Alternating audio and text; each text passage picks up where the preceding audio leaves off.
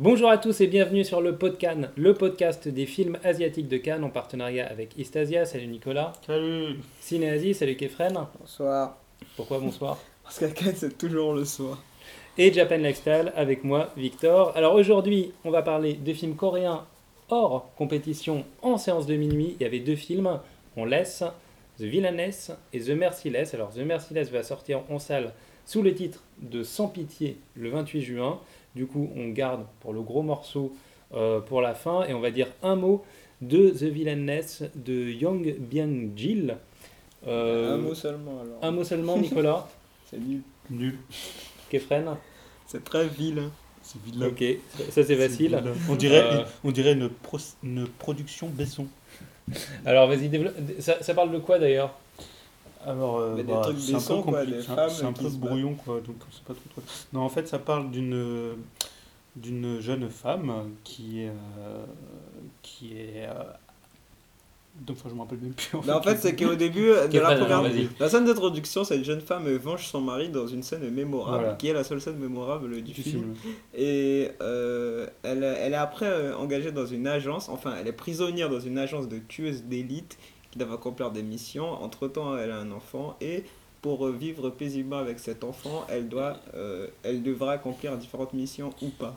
Il faut savoir que le film, justement, pour se donner une complexité euh, qui n'a pas lieu d'être, déconstruit complètement sa narration. euh, Oui, la narration est éclatée. de manière Oh, la- temporelle, donc ça part un peu, donc a c'est construit n'importe comment, donc c'est c'est un peu compliqué euh, de se passionner pour cette histoire, et du coup, euh, en plus, donc le film ouais, commence bien avec une super scène en first person shooter, euh, où on voit la, la, la- voilà, la jeune fille, euh, Pas sur un blog de jeux vidéo. la jeune femme défoncer une centaine de, de mecs euh, assez violemment.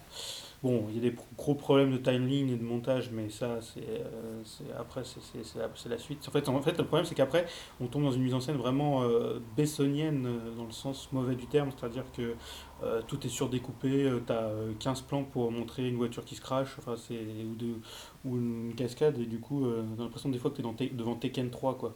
C'est dommage parce que le, le mec, le réalisateur, l'avait réussi, il avait ré- réalisé Confession of Murder, qui avait Tout à fait. plutôt de bonnes idées de mise en scène, même au niveau de l'action. Ouais, et du coup, euh, là, on retrouve des bonnes idées, notamment dans l'intro, mais pendant les trois quarts du film, en fait, c'est torché n'importe comment. Enfin, c'est l'impression que c'est pas le même réalisateur. Et du coup, c'est un peu dommage. Donc The Villainess, pour résumer, en gros il y a 10 minutes à regarder au début et après euh, vous, pouvez, euh, vous pouvez laisser tomber. Euh, oui, je pense que la séquence sera sur internet, hein, si ça se trouve. euh, Ouais. En fait, il n'y a pas besoin de regarder. La séquence, je suppose qu'elle fera le buzz avant moi, et donc euh, voilà. Très bien, et puisque vous avez été sans pitié, on va maintenant passer au film de Byung Sung Song, euh, qui va sortir sous le titre de Sans pitié le 28 euh, juin, et qui était donc également hors compétition en séance de minuit. Nicolas. Oui, tout à fait. Donc, c'était euh, c'était euh, le deuxième film coréen. Cette fois, on est dans un, dire- on dirait un film de gangster un peu plus classique, euh, avec euh, des gangsters, euh, des flics. en fait, c'est une histoire d'infiltration à la hongkongaise, voilà, comme ça. dans les films dans les polars hongkongais. qu'on a déjà vu plein de fois. Donc au niveau de l'histoire, les personnages, c'est du déjà vu. Au niveau de, du film en lui-même aussi, il y a beaucoup de références, un film très référencé, de Tarantino à, à Park Chan-wook, enfin plein de, plein de choses, des films de gangsters euh, classiques quoi. Ouais, ou même des films hongkongais. Donc, ouais, voilà, voilà, exactement. Et du coup, bah, moi j'avais bien aimé parce que c'était plutôt efficacement fait. euh, Il y avait pas mal d'idées, pour le coup, il y avait pas mal d'idées de mise en scène euh, au niveau de l'action et, et euh, sur tout le long du film, notamment un certain plan séquence au milieu du film qui est assez impressionnant. Et euh, du coup, bah, c'est un, voilà, c'est c'est pas un film qui, qui va marquer le, le polar ou le, ou le film de gangster, mais ça reste un film très efficace, Ouais. avec des bons personnages bien classe. Ouais, moi je tempérais un peu parce qu'effectivement, quand vous parlez des, euh, des diverses euh, références et influences du film, euh, ça donne un film sur lequel euh, qui emprunte beaucoup, qui fait Mhm. beaucoup de, de citations, et donc on prend assez plaisir à les voir parce que c'est techniquement euh, très bien fait, mais il n'y a rien qui surprend jamais parce qu'en en fait on a déjà tout vu. euh, dans All Boy, dans Reservoir Dogs, il y a une scène entière qui est prise de, qui est prise de Reservoir Dogs, Mais- celle où un personnage raconte une scène d'infiltration, on le voit d'abord répéter, et ensuite on Mm. le voit euh, en situation euh, dans la prison. Bah, du coup, euh, effectivement, c'est un film qui passe très bien. Je crois qu'il dure, il dure à peu près deux heures. On le regarde avec, avec grand plaisir, mais dans lequel, là je l'ai vu à 4 heures, il reste déjà pas grand-chose. Et euh, le film s'efface très vite.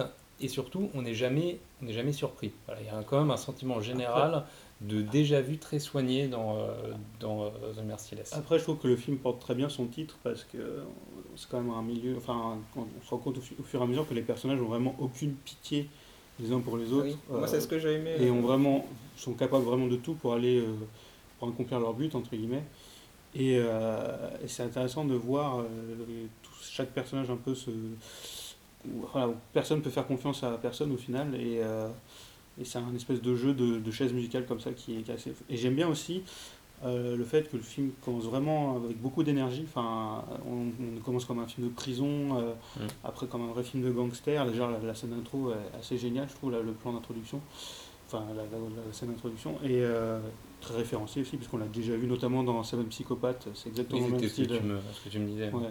Et, euh, et après, la dernière partie est beaucoup plus calme en fait. C'est vraiment un espèce de, de, de, de mano à mano, mais qui prend énorme, qui s'étire énormément dans le temps. Et pour le coup, euh, je trouve ça plutôt pas mal parce que Ah, ça, ça, ça, une espèce- ça donne une espèce de, d'atmosphère de film noir, quoi. Vraiment. Ouais, euh, de ouais, thriller euh, ou de thriller, psychologique voilà, un peu d'ailleurs. c'est intéressant. Mais- quoi. Et il y a une espèce de, de jeu sur les ondes qui est aussi vraiment pas mal. euh, Ok, Fred Ouais, c'est ce que j'ai aimé dans le film, c'est comme il dit, c'est sans pitié, c'est que il n'y a pas d'ordre moral. Alors Mm. que même dans les films hongkongais euh, les plus extrêmes, il y a toujours euh, une espèce d'ordre moral ou de héros ou de rédemption. Alors que là, il y a l'honneur. Oui, voilà, il y a de l'honneur, voilà. alors que là, il n'y en a pas du tout. Ça veut dire que euh, par, autant les policiers que les gangsters sont présentés de la même manière, ce Mm. sont des salauds, euh, ils, ils changent jamais dans le film. Et, et c'est justement, et seul le personnage principal est tiraillé entre le, le, le mauvais et le plus mauvais. Mm. Et, et genre, il n'y a pas de. y a pas de fin, ils sont tellement foutus de sa gueule que. Ben oui, voilà, et justement, c'est ce que, ce que j'ai aimé. Il y a cette ambiance un peu. euh, c'est un peu un Ronin, euh, il a tout perdu et tout, et donc euh, il va détruire tout le monde. Et à la fin, il y a cette, il y a cette espèce de mélancolie, de, Mm. de tristesse comme ça, qu'on ressent dans, justement dans les films, euh, Ah. même pas de, de polar, justement dans les films de sabre Mm. et chambard. Disons qu'il y a quand même euh, une relation, la relation inté- intéressante entre, le, entre, entre guillemets, le, le bras droit du, du grand gangster qui est lui Mhm. en prison et qui est devenu un peu le chef de la prison et ce, ce jeune, ce jeune policier infiltré tu vois, qui, va, qui va y avoir une relation un peu, près, un peu filiale, oui, mais Ah oui, non, mais ouais. fils, Non mais, non, mais homo, justement voilà machin, parce que peu- comme dans le chambard justement il y a une relation homo-érotique Ouais. entre le, le supérieur et son protégé euh, C'est vrai que là, c'est plutôt pas mal les références gays, Mm. notamment du, euh, du supérieur, qui, euh, qui pousse d'ailleurs des petits cris euh, extrêmement aigus à chaque fois qu'il se bat, euh, qui joue avec des feux d'artifice dans une scène ouais de manière extrêmement explicite aussi. Mm. Ça, c'est plutôt, euh, plutôt rigolo, effectivement. Euh, c'est c'est- l'effet d'artifice on- de Kitano ça. oui, on n'est pas dans Man on High Hill, mais il y a un peu cette, euh, cette, même, voilà, cette même thématique qui, euh, qui voit les codes du film euh, de genre et les relations un peu, euh, bah, euh, effectivement, homo-érotiques, euh, d'a- d'amitié, de virilité, euh, comme ça, qui sont un peu, euh, un peu moquées, un peu mises à mal. Et du, et du coup, ça crée un aspect assez intéressant au- dans, dans Ouais, le film il aussi. y a hein. même une scène vachement appuyée dans ça c'est la scène où il le fouille qui est filmée comme presque une scène de sexe dans l'ascenseur là. ouais dans l'ascenseur justement et même la réaction qu'ils ont après heureusement une réaction de scène de sexe après ça c'est vachement intéressant dans le film Voilà, je sais pas si vous avez un- quelque chose à dire sur euh, Sans Pitié, sur lequel de toute façon je pense qu'on reviendra dans notre podcast de l'été, comme il sort euh, juste avant l'été, au cinéma, et Mm. non pas sur Netflix, comme, comme Okja, qui sort à peu près à la même date, donc c'est le 28 juin. Euh, non, ça va, tout est, tout non, est dit ça va, pour, pour l'instant. Très bien, bon, on se retrouve le dernier épisode, ça sera un petit bilan des films qu'on n'a pas eu le temps d'évoquer ou sur, sur lesquels on n'avait pas forcément euh, 10 minutes à dire. Et, euh, et puis on dressera un petit bilan général de notre euh, ressenti sur euh, ce 70e festival de Cannes. See you Space Cowboys